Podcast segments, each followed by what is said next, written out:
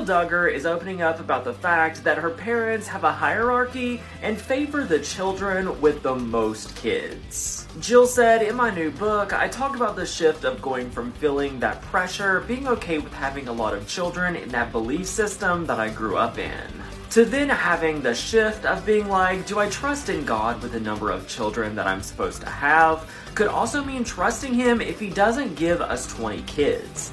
She would want to say, Am I being punished for the lack of desire of having 20 kids? Her husband Derek opened up and said another toxic aspect of this culture, there's also a sense of hierarchy that you're less than if you have less kids. But even your parents have said whoever has the most kids gets the house. As the interview continued, Jill opened up about her son Israel's health and the fact that she sought a fertility specialist. Jill shared that she talked to her parents and said that I don't think I'll be able to have any more children, and her dad piped up and said, We don't really know that though, do we?